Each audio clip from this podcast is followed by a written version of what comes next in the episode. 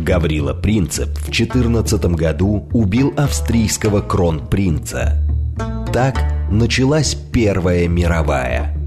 Делом Принципа стало освобождение Балкан от оккупации, актуальное и сегодня. Дело Принципа. Авторская программа политолога Олега Бондаренко о современных Балканах и Европе. Дело Принципа. Программа предназначена для лиц старше 16 лет. Добрый вечер, Москва. Как всегда, в 8 вечера по четвергам вы слушаете программу «Дело принципа». Это совместный проект радиостанции «Говорит Москва» и портала Balconist.ру. С вами я, Олег Бондаренко. Напоминаю, что мы говорим о проблемах нашей Европы, о Балканах. Если вам интересны Балканы, вы всегда можете прочитать информацию, интересующую вас, на портале Balconist.ru, телеграм-канал Balconist 2019, подписывайтесь и, конечно, YouTube-канал Balconist TV. Сегодня у нас дорогой, очень интересный гость, гость, который, к сожалению, не так часто, как хотелось бы, к нам приходит, и тем не менее, Каринэ Геворгян, востоковед. Здравствуйте. Здравствуйте, Олег, захвалите. Говорить мы будем сегодня про то, как будет развиваться в краткой и среднесрочной перспективе ситуация на Южных Балканах и Ближнем Востоке, конечно, в связи с нынешней войной в Израиле. Турция, как вы знаете или догадываетесь, это тоже часть Балканского полуострова, в политическом смысле гораздо больше, чем в географическом. Каковы причины турецко-израильского конфликта, каковы причины такого большого, прямо, я бы сказал, чрезмерно большого участия Турции в негативном смысле вот в нынешнем конфликте, войне Израиля и Палестины. Это самый главный вопрос, из которого очень много вытекает других. Это роль внешних акторов. Вот мы сейчас с Каринэ Александровной обсуждали, и она мне рассказывала захватывающую историю про, конечно, вездесущий Лондон.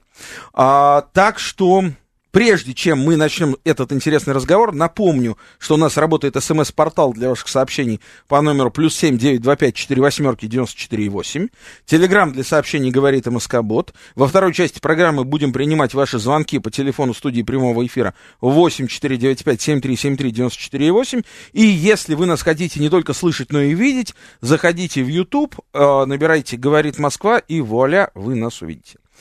Итак, Каринэ, скажите, пожалуйста, вот мы уже больше месяца, да, сколько, 7 октября, да какой уже полтора месяца прошло вот этой войны на Ближнем Востоке. Войны, которая изначально, казалось, может стать очень быстро крупным таким региональным конфликтом, в который будет вовлечен, по крайней мере, весь Средний Восток, все соседние страны.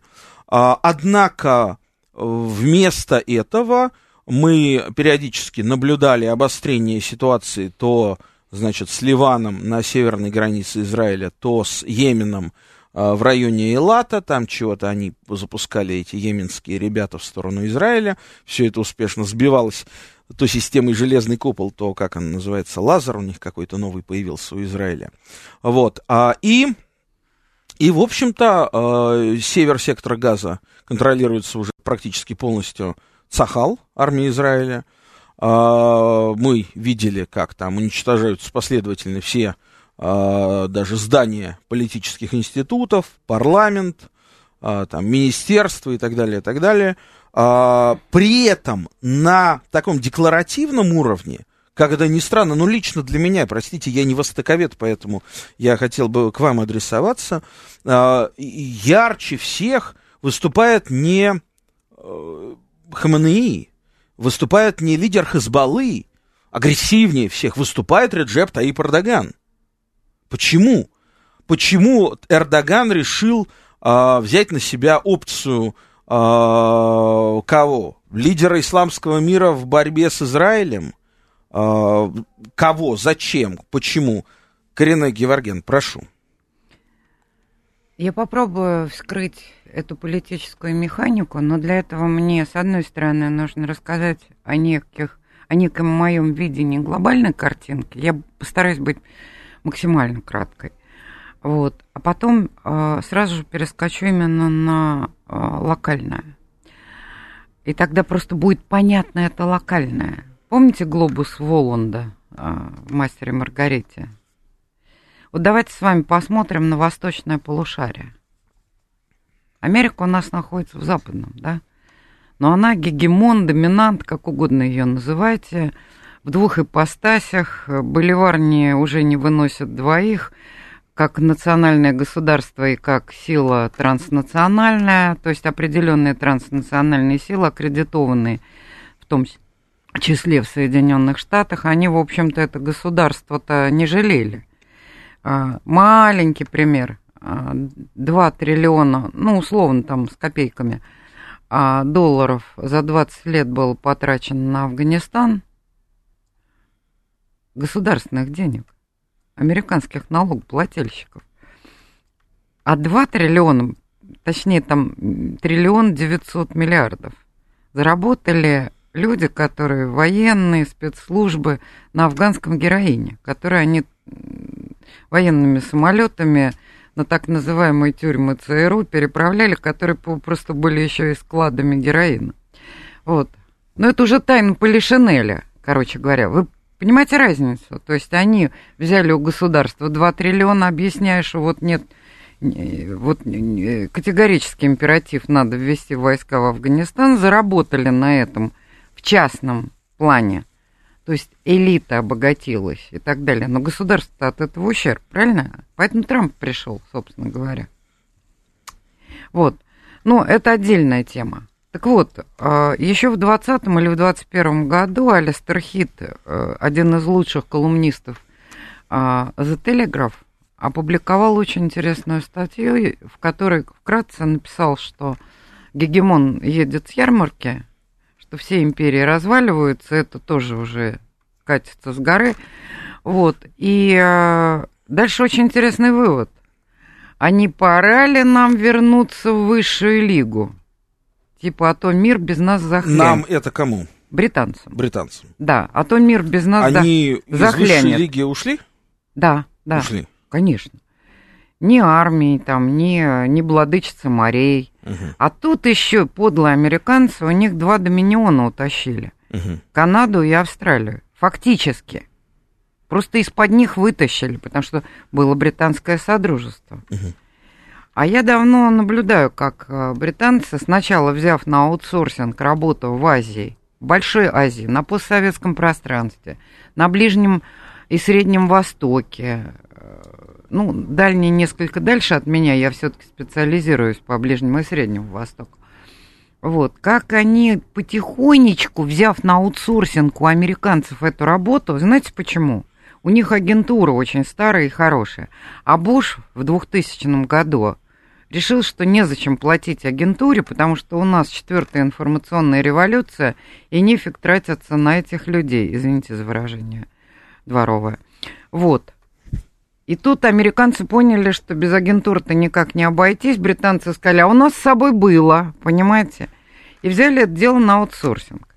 И вот сейчас американцам для того, чтобы даже как государство сохранить доминирование, им необходимо выиграть время. Я серьезно говорю, потому что нужно перезапустить реиндустриализацию, провести модернизацию электростанций, оружие производить в должных количествах. Вы понимаете, о чем я сейчас говорю, да? Ну, вы знаете, для доминирования. Я сейчас договорю. Да. Простите, Олег, я договорю, просто тогда моя мысль будет понятна. И у них были планы, мы много об этом говорили, писали, управляемый хаос, то да сё, хотя понятие оксюморон, конечно, понятие-то математическое. Вот, сугубо, поэтому оторваны от жизни, социальной, политической и так далее. Ну и что, британцы, они как раз сказали, вы хотите хаосов, их есть у меня. И взяли и перехватили этот хаос. Они зажгли вот эту ситуацию в Израиле, потому что это то, что я вам до эфира, о чем я вам рассказывала. Потому что как только я увидела вот 7 октября и выступление конкретно этой группы, которая потом, как я понимаю, вообще исчезла, потому что ни политический Хамас, ни даже военная часть военного Хамаса были не в курсе. Я, когда увидела картинки, как женщина, я обратила внимание на детали. И детали мне напомнили что-то, некое дежавю, Ливия, Каддафи, еще кое-что. И я подумала, наверное, тут что-то такое вот британцы инструкторами поработали. Обратилась к военным, с высшим военным образованием, политически неангажированным. Я просто картинки попросила рассмотреть и спросила, кто был инструкторами у этих ребят. Наши военные с высшим военным образованием сказали, что все указывает на то, что это были британцы. Вопрос тогда, если политическое руководство не знало, очевидно, что не знало, простите, не знало, американцы тоже растерялись. Это было видно, это и сейчас видно, да? Вопрос, где тренировали, в каких лагерях их тренировали? Каринэ, я поскольку Хамас – это братья-мусульмане, поскольку сразу же после этого именно британцы стали лоббировать турецких миротворцев, я решил, что это было на территории Турции. Знаете, ну вот я не скрою мои симпатии во всей этой истории глубоко на стороне Израиля, в силу разных причин. Вот, ну, кроме того, что действительно все-таки эта война началась с террористической атаки. Это война, да, мы не там, кто прав, арабы или израильтяне, глобально это, знаете, каждый выбирает сам, ну, в этой ситуации все было совершенно понятно. Террористическая атака, террористы проникают, значит, захватывают заложников, там, расстреливают семьи, детей, женщин захватывают, бабушку несчастную взяли, там, катали как обезьянку по Газе, все это мы видели. Да, можно там тысячу раз задаваться вопросом о соразмерности, значит, преступления и наказания, да, мы видим, что в результате наказания уже там сколько, он дает цифру 12 тысяч, может быть, и больше, погибших на территории сектора Газа. Естественно, страдает мирное население, естественно, там также гибнут ни в чем не повинные граждане, и дети, и старики. Всех жалко в этом смысле. Но, если я правильно понимаю, я много общался со своими друзьями в Израиле, и они мне ситуацию расписали так. Конечно, это был полный провал для Моссада и Цахала. Конечно, почему-то, ну, вследствие, понятно, неразберихи, которая царила в Израиле на протяжении последних нескольких лет, потеряли нюх, в известной степени потеряли нюх, больше смотрели на то, как развивается ситуация в Ливане, на севере, меньше переживали на тему сектора Газа и всего остального, и вследствие этого просто проморгали такую вот террористическую атаку. А в свою очередь Хамас, который подготовил эту атаку, проведя ее, он не ожидал, что у них настолько все получится. То есть он все-таки думал, что они не смогут пройти так далеко, они не смогут, они захватили даже там целую, я не помню, как называется, возле границы с сектором Газа, возле Сдерота, военная база Цахала, да, они ее всю захватили целиком, они не ожидали этого. Они думали, что мы сейчас как бы там, я так понимаю, войдем, нарвемся на какой-то ответ, поднимем за себя весь исламский мир, попытаемся втянуть в заваруху максимально большее количество стран, Йемен, Сирия, Ливан там, и так далее. Вы их недооцениваете. Ну, а здесь они как будто бы потерялись. Они прошли больше и дальше, чем предполагали. Так мне мои израильские друзья и коллеги рассказали. Теперь дальше возникает момент. Возьмем международные контексты. Вот это вообще, мне кажется, одно из самых интересных в этом ключе. Кто, понятно, больше всех поддерживает Израиль? США. Кто США президент? Демократ Джо Байден. Демократ Джо Байден занимает однозначно произраильскую позицию накануне, за год до президентских выборов в США. Посмотрим, кто голосует за демократов. Это во многом афроамериканцы, это во многом выходцы из глобального юга, которые все как один, движение БЛМ, мы не забыли, Black Lives Matter, они поддержали Палестину. Если вы посмотрите, зайдете... Нет, что значит, не сначала. Было заявление БЛМ в поддержку Палестины. Посмотрите на американский мейнстрим, запрещенный в России Инстаграм и прочие социальные сети голливудских звезд. Да там каждый второй человек повесил себе не израильский, палестинский флаг. Stand with Palestine, да? И, ну, соответственно, я так думаю, что на этом можно считать, что Джозеф Байден выборы окончательно проиграл, потому что он полностью демобилизовал свой электорат. Его электорат во многом расколот, и я даже не берусь утверждать, за кого его электорат Демократической партии США больше выступает, за Израиль или за Палестину в этой ситуации. История однозначной поддержки Израиля однозначно работает на Трампа, потому что это традиционно республиканская тема. И если уж говорить о большом брате, который там, это is watching you, то вот вам и ситуация, когда большой брат, оказывается, проигрывает, поддерживая традиционных своих союзников. Или я не прав? Ну, я сейчас не хотел бы рассуждать о выборах американских, которые подтасовать тоже ничего не стоит, и посмотрим, что там еще будет. Дело в том, что я сейчас об Израиле. Вы сказали, что ваша симпатия. У меня как раз симпатии и там, поэтому совершенно равновесно, и я не ангажирована в данной ситуации. Я понимаю, что Израиль, руководство Израиля, как оппозиция, так и Нетаньяху. Ну, Нетаньяху в большей степени, поскольку он правящий премьер. Считали, что да, мир меняется, но у нас ничего меняться не будет. И проблема Израиля сегодняшняя и будущее заключается в том, что это печальная судьба эксклава. Дело в том, что Израиль по факту стал эксклавом Соединенных Штатов на Ближнем и Среднем Востоке. Выгодно это было, пока Соединенным Штатам очень важно было находиться в этом регионе, и связано это было с богатством углеводородным стран Аравийского полуострова. Ну и там Ирак и прочее. Сейчас, когда Америка сама имеет достаточное количество, добывает нефти и газа, к этому региону она будет относиться менее трепетно, чем относилась раньше. Если раньше Израиль был вот той точкой опоры, эксклавом, и мог запросить любую помощь, и всегда ее получал, и политическую, и экономическую, и финансовую, и военную, все это было на регулярной основе, то сейчас это слова, понимаете, потому что мир изменился, а Америка оттуда уходит и сосредотачивается на том, как они сейчас это назвали, довольно любопытно, Индо-Тихоокеанском регионе. И действительно так, и там они строят базы. Я вам скажу, в начале сентября вот эти два авианосца, я все время думаю, ревизору снились две крысы, пришли, понюхали и ушли. Я никак не могла понять, зачем нужны авианосцы в Средиземном море, зачем их загонять через Суэцкий канал, да, Красное море, Суэцкий канал. Они же шли из Сан-Диего. А вышли они до этих событий 7 октября. Сан-Диего – это база в Тихом океане. Да.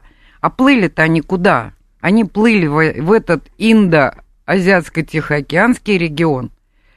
И тут вдруг на тебе случилась эта история. Я думаю, я так реконструирую.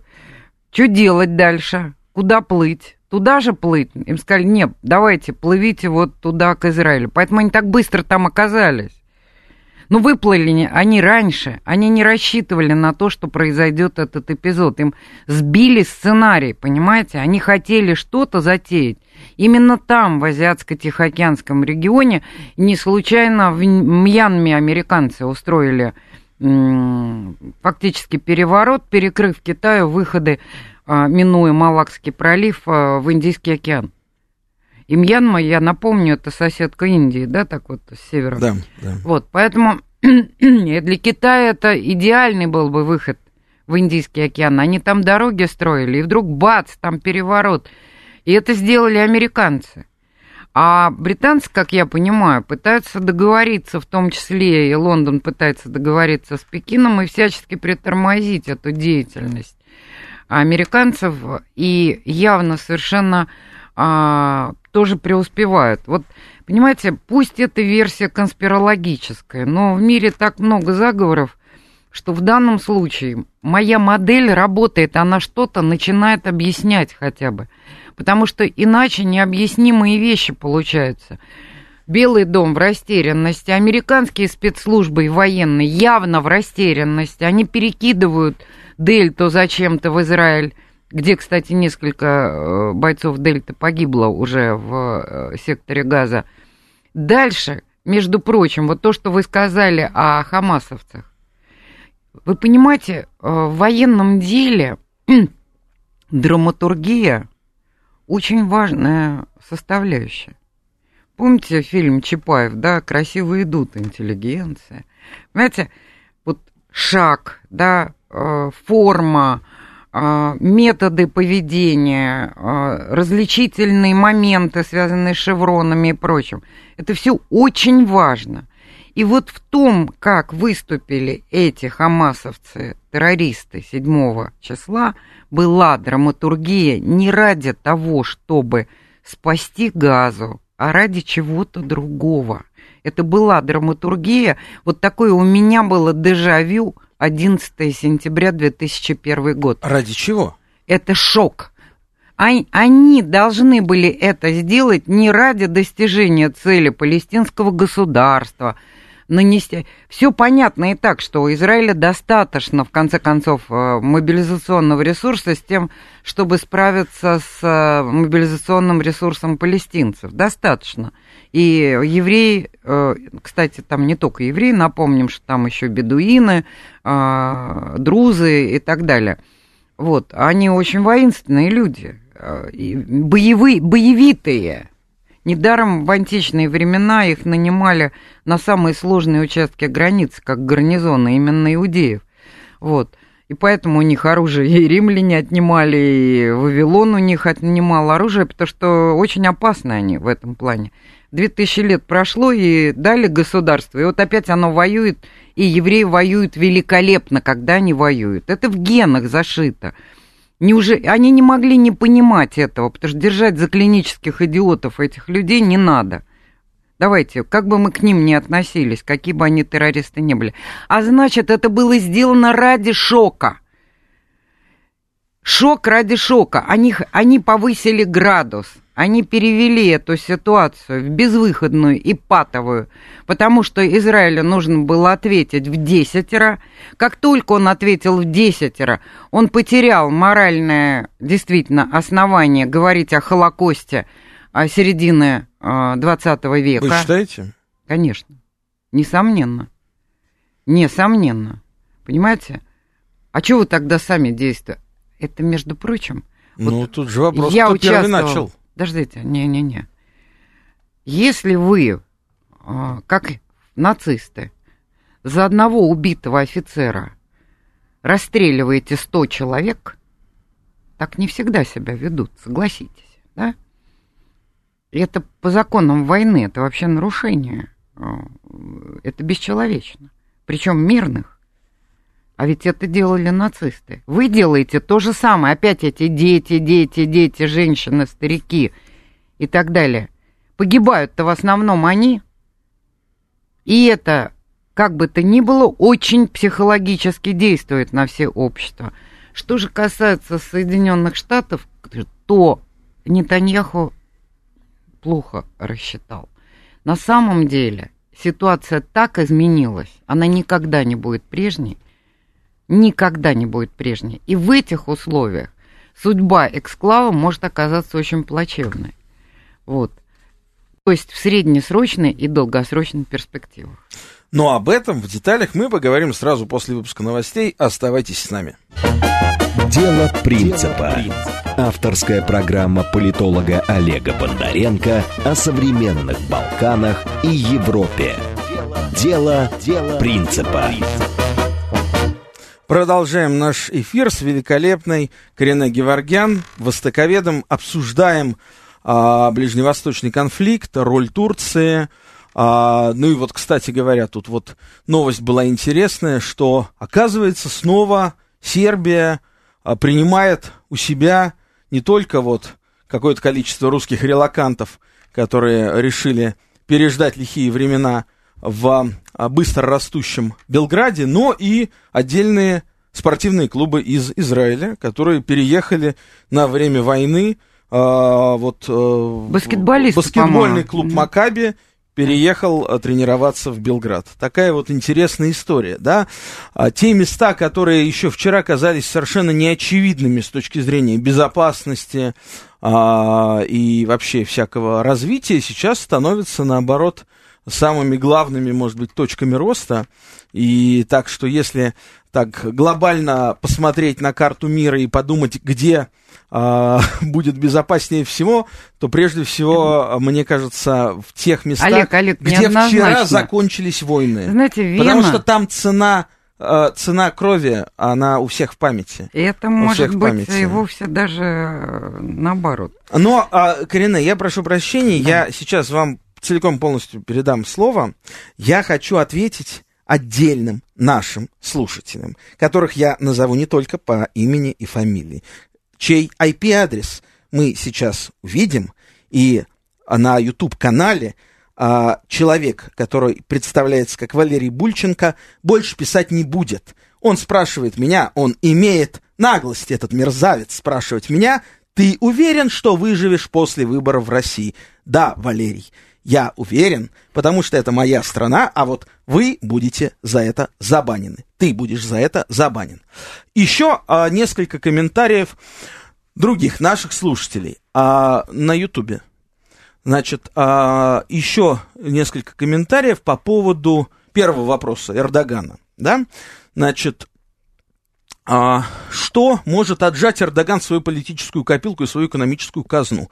Я думаю, ничего, говорит нам наш слушатель. Вот давайте вернемся к теме, зачем Эрдогану становиться, в общем, лидеру светской Турции. Ну, хотя, да, конечно, он сам лидер, скорее, там, исламской Турции, но все-таки давайте будем честны, Турция далеко не самая главная в смысле религиозного фанатизма страна исламского мира, и вдруг именно Эрдоган декларативнее всех, ярче всех, вот так вот вписывается за Палестину. Ну, знаете, за последние 20 лет радикализация происходила. Кроме всего прочего, напомню, что Эрдоган, ему за это платили, по-моему, китайцы, ну, как-то косвенно, по крайней мере, забирал самых таких ретивых уйгуров и через Таиланд, выдавая им турецкие паспорта, турки выдавали. И он создавал прям целые деревни вот этих радикалов со всего мира, исламистов собирая. А это ребята активные, понимаете? Зачем? Это вы его спросите. Он это делал.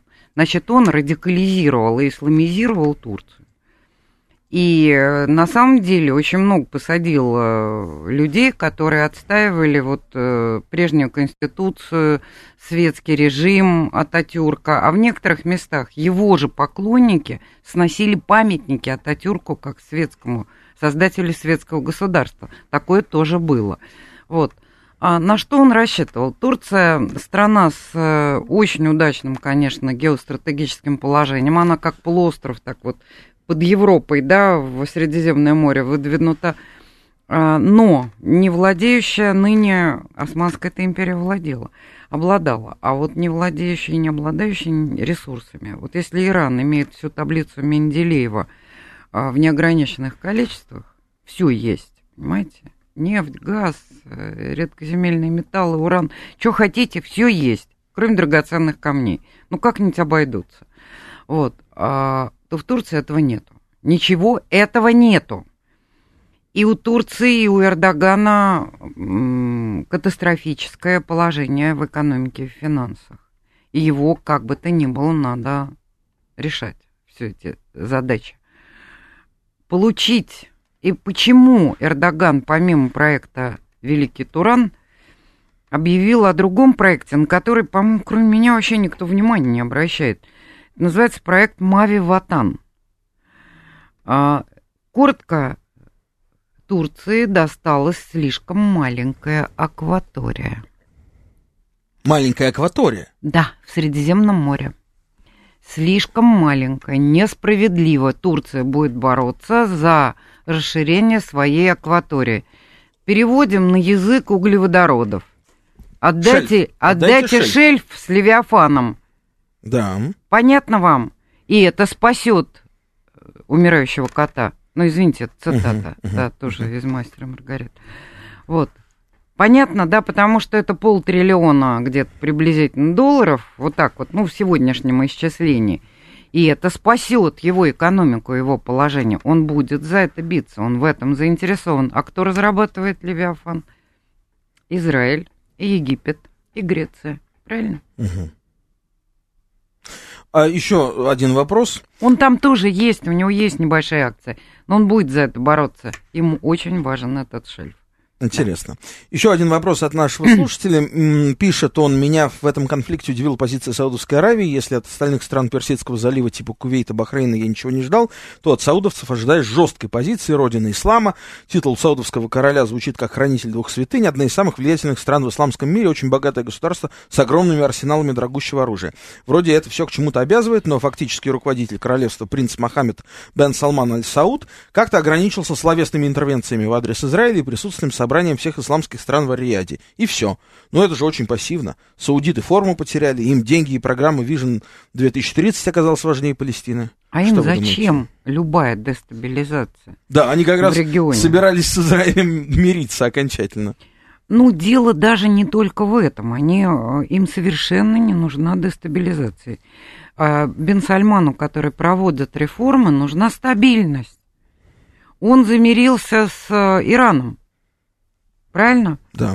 В Пекине подписали соглашение, и, между прочим, очень тепло, я видел видеокадры, принимали иранского посла, он был очень тепло принят, и вообще очень... А охлаждение у них было, помнится, когда в Бахрейне произошли какие-то волнения. В 2016 году они разорвали дипотношения, и по инициативе Саудовской Аравии, кстати. Ага.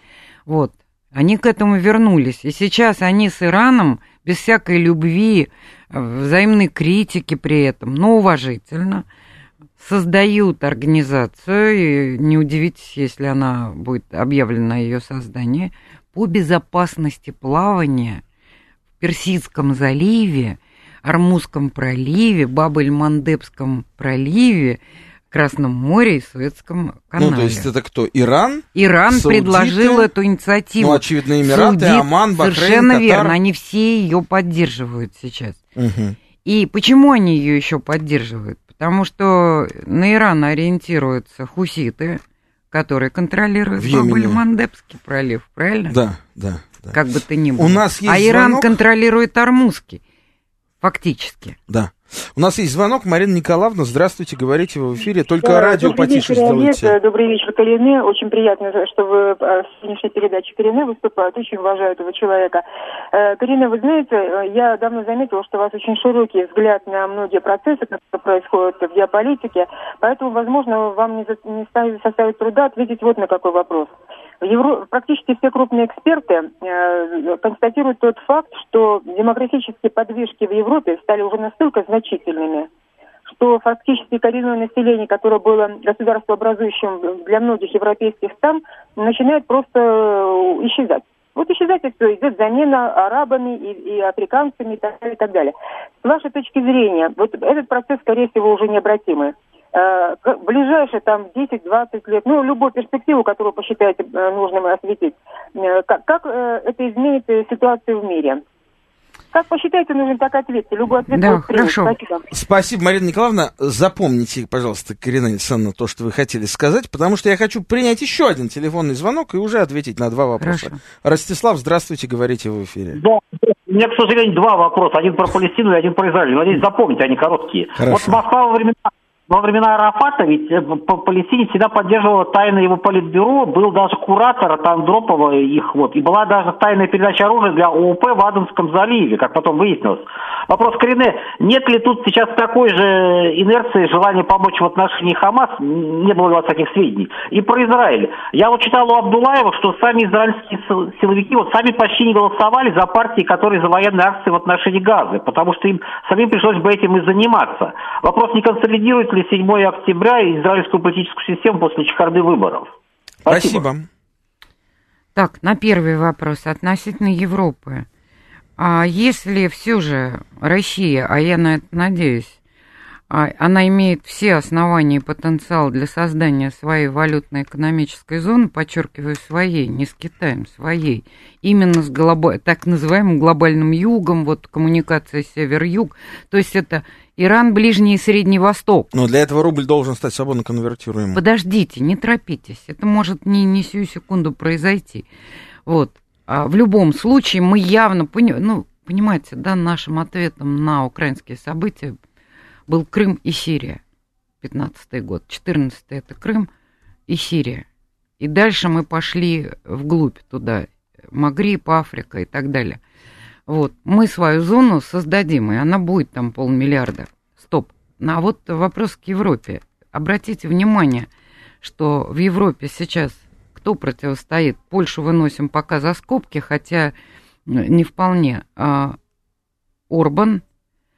То, что произошло в Словакии, а я очень внимательно за этим наблюдала и дружил с бывшим премьером Черногорским, вот была с ним на связи все время, это не случайность. Обратите внимание, если Швецию и Финляндию в НАТО заманили, то ведь так же точно ломали Австрию, но не смогли сломать. Поэтому центральная, с моей точки зрения, и часть южной, часть восточной Европы, а тут, Олег, и вам будет интересно, она будет в нашей зоне, а она наименее мигрантская, обратите внимание, даже Австрия. Страна не самая перенасыщенная мигрантами. Каринэ Александровна, я должен вас разочаровать.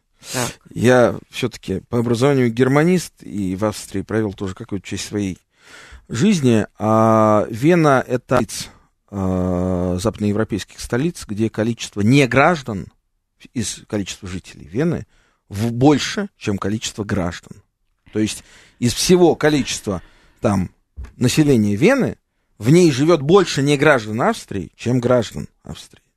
Поэтому в этом смысле, если мы возьмем, конечно, там какие-то регионы Австрии, там Каринтия, то же самое, да, то мы увидим, разумеется, такое довольно автохтонное общество, насколько это возможно. Если мы возьмем Вену и вот все вокруг Вены, то это уже мультикульти очень и очень давно, и, может быть, впереди Европы всей. Но решаемая. Эта задача может быть решаемой.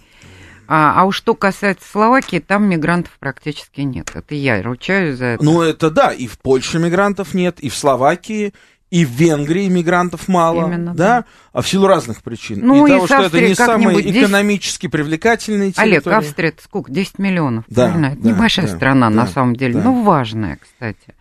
Вот. Поэтому я думаю, что вот этот контур, фронтир такой будет, понимаете? Вот, может быть, даже Восточная Германия, бывшая ГДР, тоже войдет в эту зону.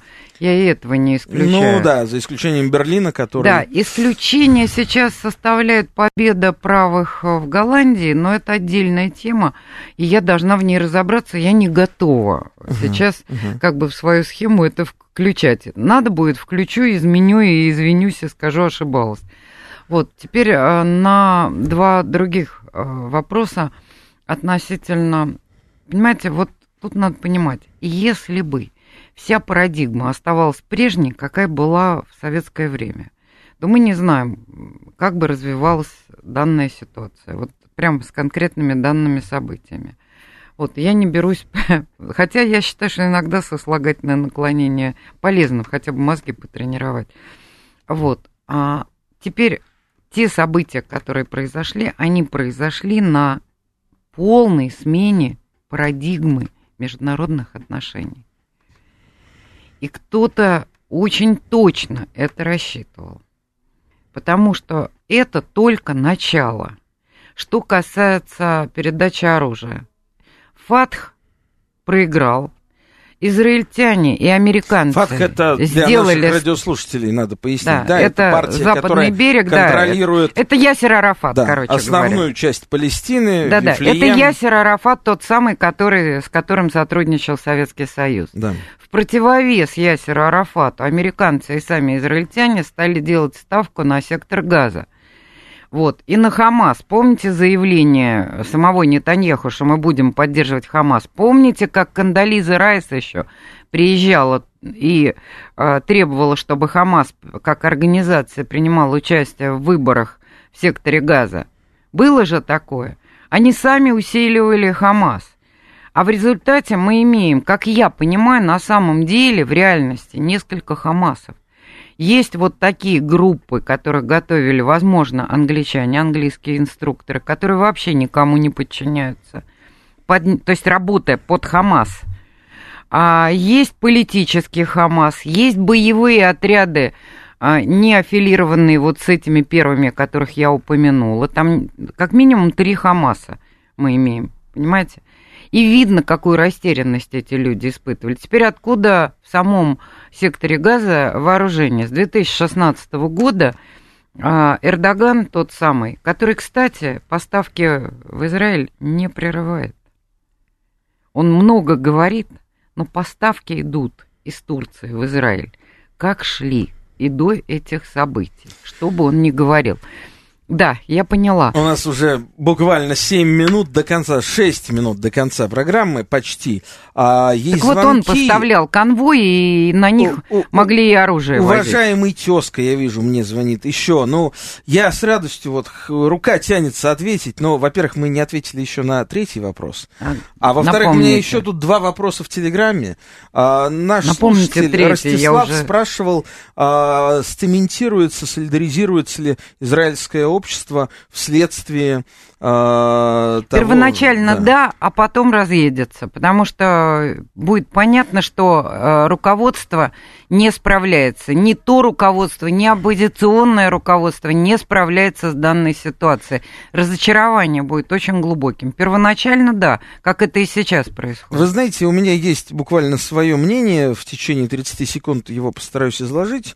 Есть такой прекрасный писатель, живущий сейчас в Санкт-Петербурге, Исраиль Шамир.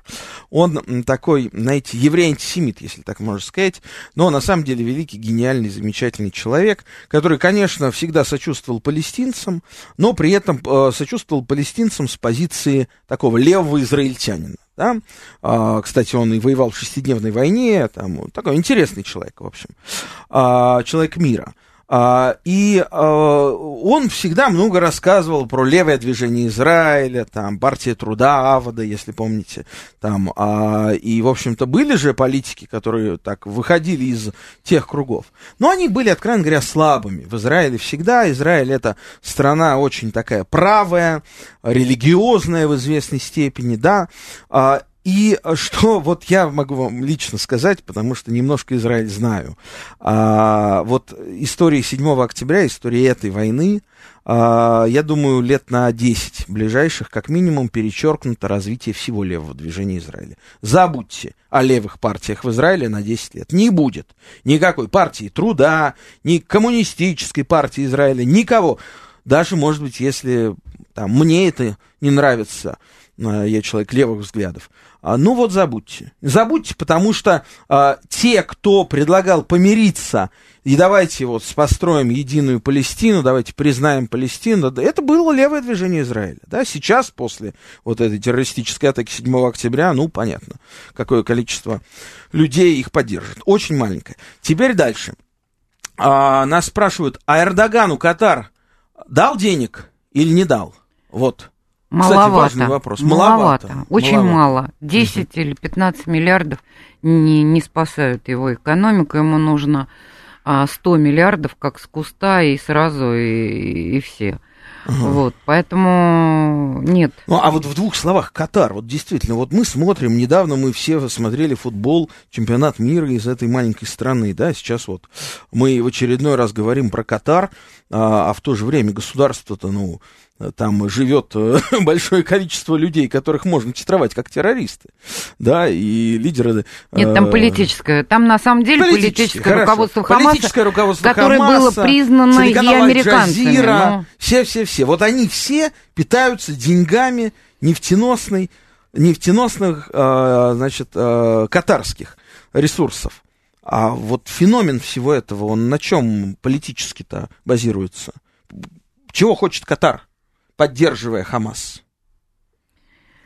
Хочет, как это сказать, у них же тюрки, извините за выражение, Саудовская Аравия, очень серьезная. У Катара? Да. На тему? Да, ну там и территории, и... Территории? Да, и мы более ближе к пророку, по происхождению. Катар. Да.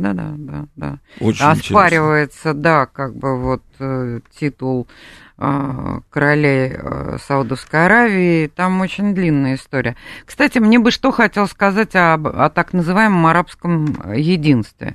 Это все равно, как сейчас говорить о славянском, понимаете, единстве. У нас тут и поляки есть, и болгарское руководство до недавнего времени, ну, президент как бы исключением, много чего ужасного в адрес России русофобского заявляли. Вот, так что нету этого единства, так же, кстати, как и курдского. То есть это вот такое многообразие, это взаимное противоречие, что очень хорошо было известно исследователям, кстати, в том же Израиле. Поэтому благодаря этому удавалось. Вы же видите, да, как Египет отказался принимать палестинцев. Да, кстати. Это да, все так да. Вот. И на самом деле их никто не хочет. И Иордания не хочет принимать. На самом деле и Ливан не хочет принимать. Не хочет почему? Потому что живите на своей территории, это ваша земля, вы должны быть там. Или не хочет, потому что не хочет, зачем нам эти палестинцы? Понимаете, в чем дело? Ну вот представьте себе, что с Украины бы к нам приехало 20 или 30 миллионов. И среди них было бы много людей, которые уехали из шкурных соображений, но с ненавистью к России.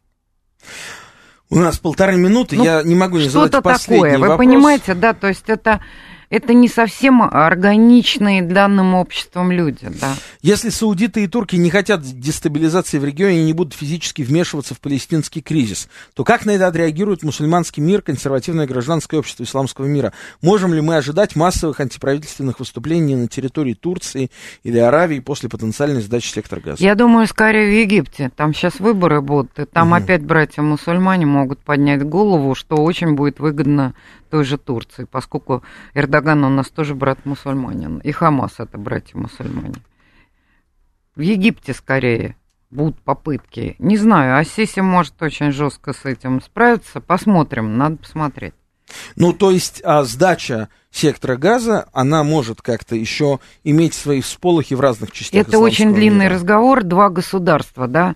А как их создавать? Потому что на сегодняшний мир все, кто на этом настаивают в регионе, они требуют, чтобы это была единая территория, раз, а второе, чтобы она имела выход к морю и порт Средиземного моря. Спасибо, дорогая Каринэ Геворгян, прекрасный востоковед, замечательный, блестящий гость. Спасибо. Сегодня был в программе, в прямом эфире программа «Дело принципа» на радио «Говорит Москва». Я вас заранее приглашаю. Давайте в этом году еще сделаем обязательно одну программу про Курдистан. Вот это вот тоже для меня является очень интересной темой и мало для меня понятной. С вами был я, Олег Бондаренко. Слушайте нас по четвергам в 8 вечера. И всего хорошего.